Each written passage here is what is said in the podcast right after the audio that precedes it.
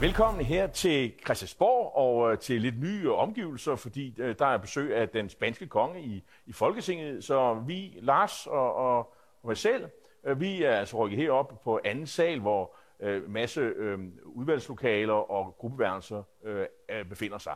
Men Lars, der sker virkelig noget i, i dansk politik lige i øjeblikket. Jeg vil noget at sige, og, og i lige, man kan sige rigtig politik, altså kroner, øre, de store skinner for, hvor samfundet skal hen. I dag har Nikolaj Varme, finansministeren, præsenteret øh, regeringens øh, såkaldte 2030-plan. Altså, hvad vil de bruge råderummet til? Øh, 68 milliarder kroner, tror jeg, det blev til. Øh, man fandt pludselig 20 milliarder i, øh, i kassen her i løbet af foråret og i løbet af efteråret. Det går, altså, jo, jo mere tid der går, jo flere penge finder man åbenbart i Finansministeriets kasse. Jeg kan ikke huske, at, at det har været sådan i min levetid. Jeg synes altid, man har savnede penge, manglet penge, men nu er der altså åbenbart penge. Og øh, i går, der så vi jo Venstrefolkene, de fik lov til at, øh, at sole sig, Troels Lund Poulsen sole sig i skattelettelser for de her 6,75 øh, milliarder kroner, 10 milliarder, lidt afhængig af, hvordan man, man regner. Og nu er der altså velfærd for 32 milliarder kroner, der er blevet rullet ud. Øh, det er vel Socialdemokraternes stjernestund. Øh, der, der, der er velfærd til, ja, jeg synes, til, til, til vælgerne, ikke mindst. Jeg opfatter den her 2030-plan, der er blevet fremlagt i dag, som en virkeligheden fornyet ægteskabspagt mellem Socialdemokratiet og Venstre. Fordi det, der er opstået, og det kan man sige, det er sådan en, en gensidig dobbelt forpligtelse. På den ene side har Socialdemokratiet nu accepteret, at man både kan give skattelettelse og velfærd. Mette Frederiksen har ellers i mange, mange år ført valgkamp på, at det var en modsætning. Det var velfærd eller skattelettelser. Venstres store triumf er, at de altså har fået Socialdemokratiet til at acceptere den. Omvendt er Socialdemokratiets gevinst, strategiske gennembrud, at man nu har fået bundet Venstre til, at de offentlige udgifter skal følge det, der hedder det demografiske træk. Altså, når der kommer flere børn og ældre, ja, så skal man også bruge flere penge. Og det er i virkeligheden den her gensidige forpligtelse, det jeg kalder den politiske ægteskabspagt, der er blevet fornyet her. Og det, der jeg synes jeg er væsentligt ved det, også fordi det hedder en 2030-plan, det er, at sådan set uanset hvad der sker ved næste valg, uanset om den her regering bryder sammen, så er der ligesom blevet blandet blod på nu, at man også i den næste valgperiode, både fra Venstre og Socialdemokratiets side, altså vil forpligte sig på det her. Så på den måde synes jeg egentlig, at det er ret opsigtsvækkende, at den øh, borgfred, som regeringen jo repræsenterer med en midterregering, den er egentlig blevet forlænget nu allerede ud over den her valgperiode? Ja, altså det, der er jo sådan, man kan godt diskutere lidt om, øh, om det, øh, om, øh, øh, Venstre nu har bundet sig til det her demografiske træk, øh, og så tror jeg, at de offentlige udgifter, de vil sådan vokse med 1,4 procent øh, om året. Bare ved det, at der kommer flere børn, flere ældre, alt det her. Man kan så sige, hvis ikke det skete, jo, så skulle man jo faktisk ud og spare. Øh, men jeg synes, man også må sige, at det er jo faktisk en position, Venstre allerede har forladt. Øh, men, men, men Socialdemokraterne, de sælger det som en, en, en, en stor indrømmelse til dem, og det skal jo være frit for. Det, men, men, det, det, det, på den anden side kan man også sige, altså det er helt enig i, at det er ikke det er en begrænset øh, sejr måske, mm. fordi på den anden side gik Socialdemokratiet sådan set også allerede til valg på, på skattelettelser, så det er jo også en begrænset, kan man sige, ja, ja. gevinst, Venstre har fået det. Og det er også svært at se forskellen efterhånden, ikke? fordi øh, jamen, når, når Venstrefolk, de, nu, nu blander vi jo lidt tingene sammen, altså vi, vi kan også bare snakke om både de her skattelettelser, som kom i går, altså Venstre siger jo, at vi gik jo egentlig kun til valg på, øh, at, man, at man sænkede skatten i bunden, ligesom Socialdemokraterne. Men det er jo sådan set Venstre nu, der siger, at vi har fået de her topskattelettelser, selvom vi ikke engang gik til valg på dem. Øh, og, øh, og, og, og man kan for lige gøre det der med, med skattelettelser færdigt meget hurtigt, det tegner til en bred aftale. Mange regner med de konservative, Danmarksdemokraterne, Dansk Folkeparti går med, de radikale, SF er så ikke med, kan jeg forstå. Men, og der ligger jo altså en, en halv milliard gode, fuldgode danske kroner, som man kan så bruge af og, og, og fordele. Og den der sådan, skitse, som vi, den var vi faktisk allerede omkring øh, i sidste uge, så det behøver vi ikke gøre så meget ud af. Altså det, det, det holdt nogenlunde det. Det nye, kan man sige, det er, hvordan man bruger de her penge. Og det demografiske træk, det er allerede 13 milliarder, tror jeg. Øhm, og så har vi jo også, der er jo 5 milliarder til forsvar, der får, altså oven i de penge, de allerede har fået. Øhm, og, og så er der jo øh, Ukrainefonden, 23,5 øh, milliarder kroner. Det er rigtig mange penge, men det er så kun frem til 2027. Så håber de fleste på, at krigen er, er, er slut. Men altså, det er gigantiske beløb. Øhm, der, hvor jeg synes, at øh, det mest overraskende er, fordi det var ikke overraskende, at at Socialdemokraterne øh, og, og Venstre og, og, og, og Moderaterne, som jo er, har været presset i meningsmålingerne, øh, man kan se på i meningsmålingerne, det er ikke nogen særlig øh, populær regering, nu håber de vel på at få lidt medvind nu, fordi nu kommer de jo med de her milde gaver. Men der, hvor jeg synes, det er mest overraskende, det er, at den her Arne Plus øh, plan, man havde, altså hvor seniorpensionsordningen, den skulle lægges i graven, og, og så skulle øh, Arne øh, pensionsordningen, den skulle i hvert fald øh, øh laves lidt om, øh, og, og, og faktisk også øh, svækkes lidt, og, og der skulle også være en besparelse, men det skulle også give noget mere arbejdsudbud. De planer, som har været meget kritiseret, ikke mindst fra venstrefløjen, men også fra fagbevægelsen, men faktisk også fra nogle af de borgerlige partier, det er simpelthen lagt i graven. Og det er første gang, Lars, at man tager noget, der har stået i, i regeringsgrundlaget, som man sådan med et pindestrøg har, har fjernet. Hvad er det tegn på, at regeringen nu ved at cykle baglæg? Er de på vej væk fra det, som de de blandede jo blod på Marienborg. Det er det her, vi gennemfører. Vi er den modeste regering. Jeg tror, man skal se det. på den her side af, af, af enevælden, og nu, og nu retter ja, jeg, tror, man skal, jeg tror, man skal se det lidt som en del af det her noget for noget spil, der i høj grad foregår mellem Socialdemokratiet og Venstre. Altså, hvor, hvor Venstre har fået de her meget øh, markante, i hvert fald symbolske indrømmelser i forhold til skattelettelser, ja, så er det, at Socialdemokratiet har været under meget beskydning, også fra baglandet, fra fagbevægelsen, i forhold til at forringe vilkårene i forhold til tilbagetrækning. Så altså, det man skal bemærke her, det er, at nok er det opsigtsvækkende, at regeringen sløjfer noget, der står i regeringsgrundlaget. Det er første gang, og det er opsigtsvækkende. Men det er jo ikke fordi, at der er nogen, der er ude og juble nu. Der er nogle af dem, der var utilfredse, som nu har mindre grund til at være utilfredse. Men det er jo helt oplagt et udtryk for, at man måske også lidt belært af erfaringerne fra afskaffelsen af Stor Bededag, har mærket, at nogle af de her typer initiativer er altså upopulære. Og her har man altså valgt, i stedet for at bølge igennem, så at fjerne det, fordi det, der faktisk ikke er nogen, der overhovedet har været begejstret Så det er en indrømmelse til kritikerne osv. Men, men, men kan du forstå øh, mig, og måske også dig selv, når du er i en anden, mere kritisk rolle, vil sige, jamen, okay, er der så andet, i det her regeringsgrundlag, som vi nu skal regne med, de fjerner og løber fra. Altså husk på, de er jo kommet til, øh, hele fortællingen om regeringen er jo, at de var de modigste, og de ville træffe ubehagelige beslutninger osv. Og nu er vi i en situation, hvor de faktisk deler alle de her penge ud. Og det var slet ikke det, der var lagt op til for øh, 11 måneder siden. Og nu står vi i den her situation helt anderledes. Altså, det er jo hele fortællingen om regeringen. Dem, er de på vej til også at, at, at, omformulere den? Er, er, er, ja, ja, ja, ja, ja. er der andre ting, som de render fra nu? Ja, det tror jeg da, man kan godt kan lægge til grund. Altså, når, når der kan trækkes en tissel ud af buketten, som det er, ved at man dropper det her med at afskaffe uh, seniorpensionsordning, så er der selvfølgelig logisk set andre ting, der også vil kunne blive fjernet. Men det er jo vilkåret, tror jeg, at man skal til at vende sig til med en midterregering, som vel og mærke har sit eget flertal. Den er jo altså ikke forpligtet af andet end hvad de kan blive internt enige om. Og det tror jeg kan være svært. Det kan være svært ligesom at genforhandle det regeringsgrundlag. Men det er jo ikke sådan, at de ligesom har skulle finde støtte fra andre partier, så hvis Socialdemokratiet, Venstre og Moderaterne kan blive enige om et nyt grundlag, altså at droppe eller tilføje ting, ja, så det står dem jo helt frit for. Men i dag er jo en glædens dag, og øh, det er næsten ligesom en politisk juleaften. Ikke? Altså, vi havde de der 32 milliarder til velfærdsområdet. Jeg sagde, at, øh, at de 13 gik til det, det her demografiske træk. Det er faktisk 19 milliarder kroner. Og hvor øh, er de 18 går til ældre? Altså, man, siger, man taler meget om, at det er øh, demografisk træk, Flere børn og ældre. Jo, jo, men, men, men ud af de 19 er det 18 milliarder, der går til de flere ældre, mm. og 1 milliard, der går til flere børn. Der kan man bare se, så det, der er også noget til pensionister, måske ikke det... i, i, i hænderne, men så i hvert fald i form af, af velfærd.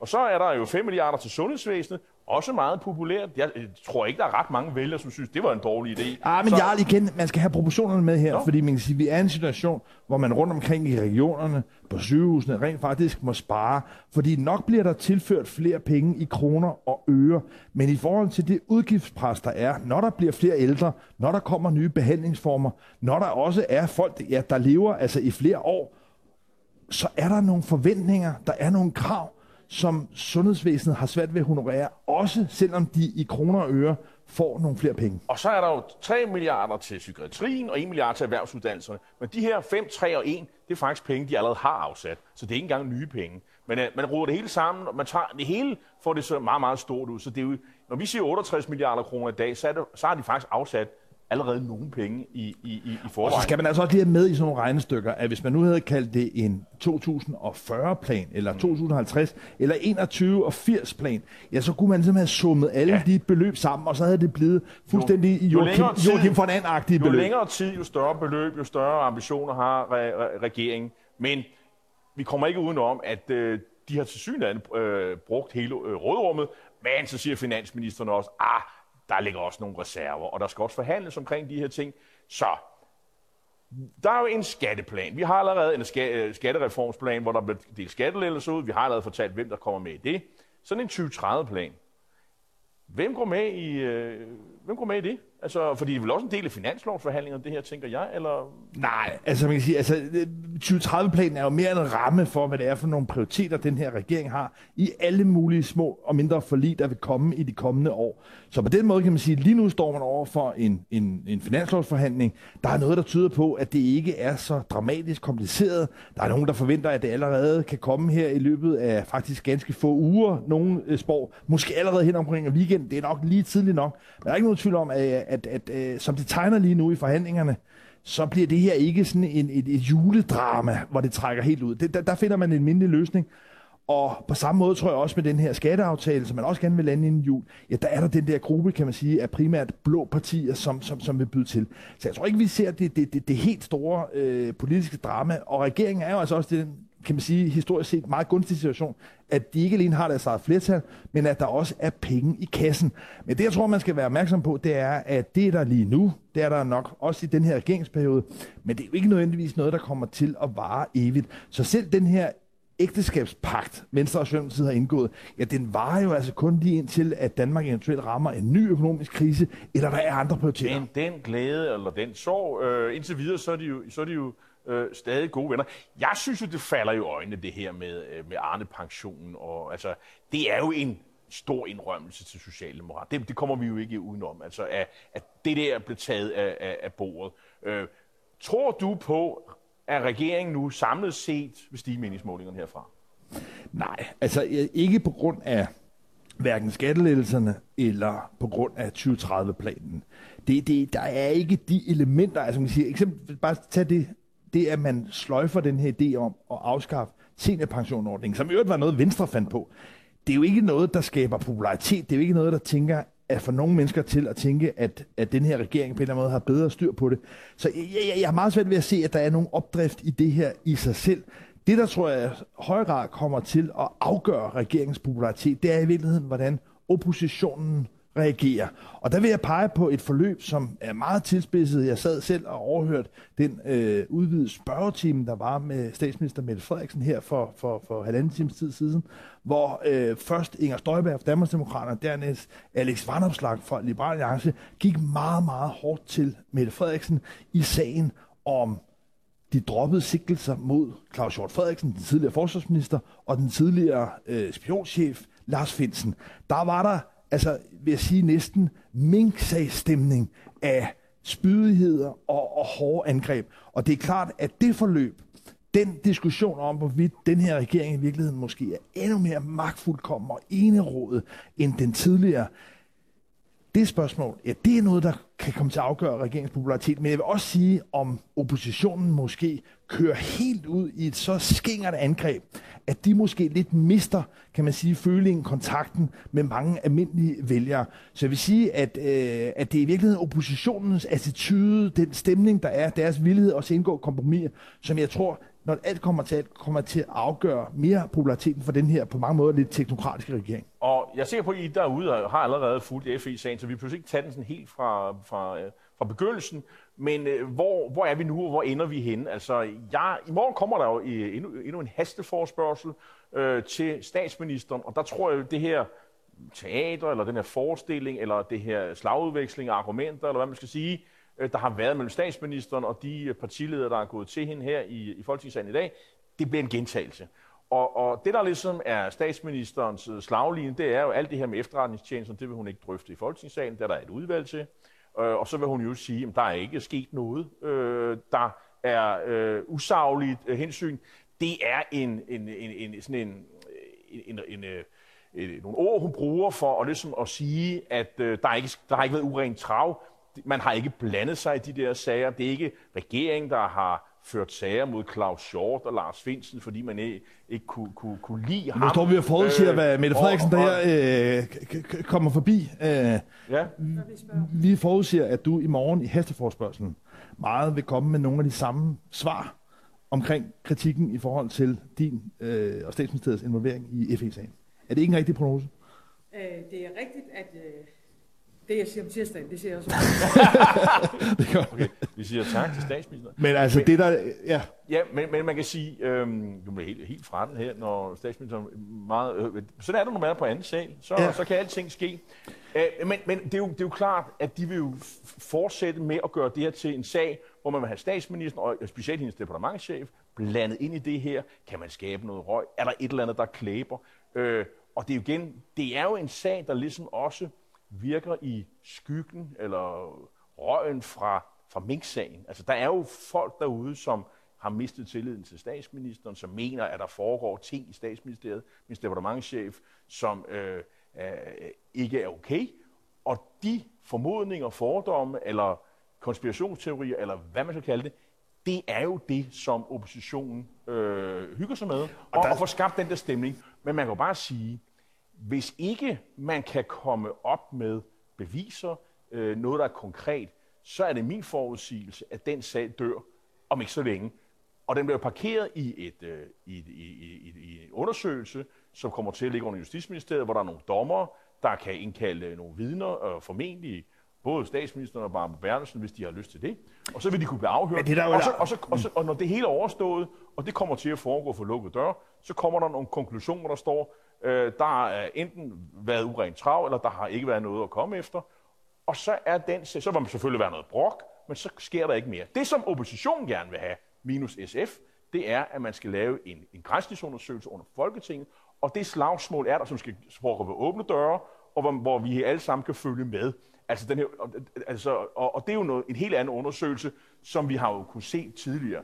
Men, og, men jeg... og, og, der, og der kan vi allerede nu sige, Lars, at det ender med, at øh, de otte partier, de, de får ikke gennemført deres undersøgelse, fordi der ikke er noget flertal for. Eh, præcis. Man kan gøre det meget kortere, når Mette Frederiksen kan stå her ved siden af mig. Meget enkelt at sige, at det, hun har sagt i dag, tirsdag, det er også det samme, hun vil sige i morgen onsdag. Så er det, fordi uanset hvad oppositionen spørger, så er hun ikke presset. Hun har sit eget flertal. Det, der kendetegner den her regering, det, der kendetegner den nye regering med Mette Frederiksen i spidsen, det er, at uanset hvad, så er hun ikke parlamentarisk presset. Og derfor er det regeringen selv, der sådan set afgør, hvordan det her undersøges. Og Venstre har accepteret, at de ikke vil forfølge sporet, de vil ikke kaste sig ind og risikere regeringssamarbejdet af hensyn til Claus Hjort. Og derfor kan Mette Frederiksen fuldstændig trygt i morgen sige det samme, som hun sagde i dag. Og så kan man jo øh, spørge sig selv om, hvad, hvad vil vælgerne være mest optaget? Der er helt klart nogen, der vil være optaget af den her FE-sag og synes, det er helt galt og vil have den her regering øh, væltet øh, meget, meget hurtigt. Men det, som øh, jeg tror, øh, regeringen håber på, specielt Socialdemokraterne, det er, at vælgerne simpelthen interesserer sig mere for, hvad der kommer til at stå i den der 2030-plan. Hvad er der af, af, af, af godbid? Hvad er der af skattelettelser? Hvad er, altså, er der noget konkret politik, som, bestemmer, som, som har betydning for folk derhjemme. At det, det først kommer øh, øh, måske de der skattelettelser, det er først fra 2025, og meget af de der velfærdsgoder, det er også noget, der kommer længere ned ad vejen.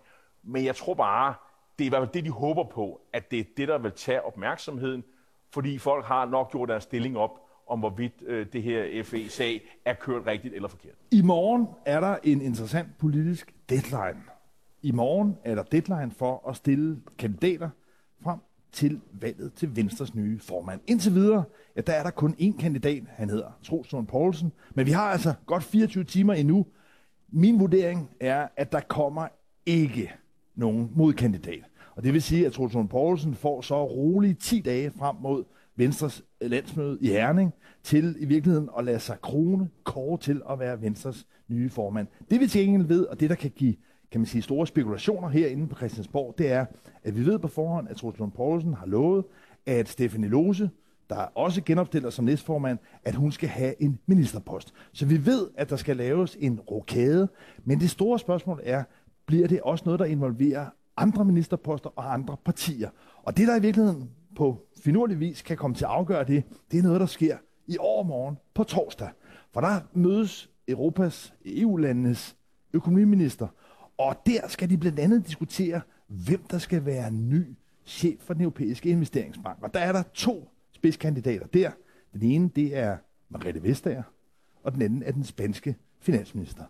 Og hvis det skulle blive, og vi er ude i spekulationerne, men hvis det skulle blive Margrethe Vestager, som har en reel chance, måske ikke er stor favorit, men har en reel chance. Hvis hun bliver udpeget, måske allerede på torsdag, som ny chef for den europæiske investeringsbank, så skal der udpeges en ny dansk kommissær. Og så, det bliver en socialdemokrat, og så har vi lige pludselig den store karusel. Mm-hmm. Men øh, måske øh, har vi allerede fået sådan en indikator på, om, øh, om Vestager selv tror på det. Fordi øh, der skete jo så det i går, så havde Altinget, som er et medie, som skiftede sig med politik, øh, og som vi begge to har skrevet for øh, indimellem, jamen de havde sådan en konference, hvor Vestager var, øh, var til stede, og hvor hun jo ligesom flyttede med, eller i hvert fald fik tilkendegivet, jamen hun var da klar til en tredje øh, kommissærperiode. Altså, hvis det her glipper, så var hun stod, stod, stillede hun sig øh, velvilligt til rådighed, og det var jo meget generøst af hende, det, det, det må man jo sige. Men hvad skete der så? Ja, så skete jo det, at der var jo selvfølgelig en journalist, der rendte hen til, til Lars Løkke Rasmussen, som er landets udenrigsminister, for han formodes jo vel også at have nogle øh, mening om det, og man fornemmede på svaret, at han faktisk var temmelig øh, sur og sådan lidt forarvet, fordi han siger, jamen altså, jeg tror lige, vi var enige om, at nu kæmper vi for Margrethe Vestagers chance i den europæiske investeringsbank. Det er ligesom det, vi alle sammen er fokuseret på og kæmper for på hendes vegne.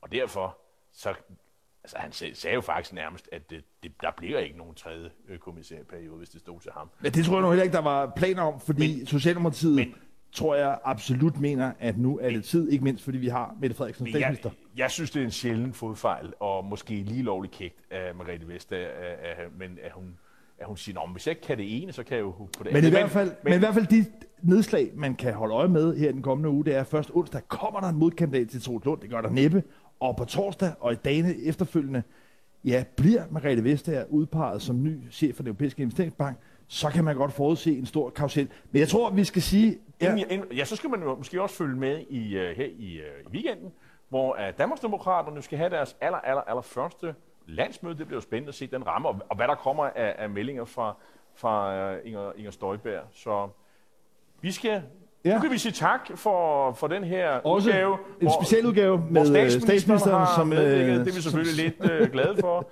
Uh, tak fordi du så med, og vi er tilbage igen på næste tirsdag.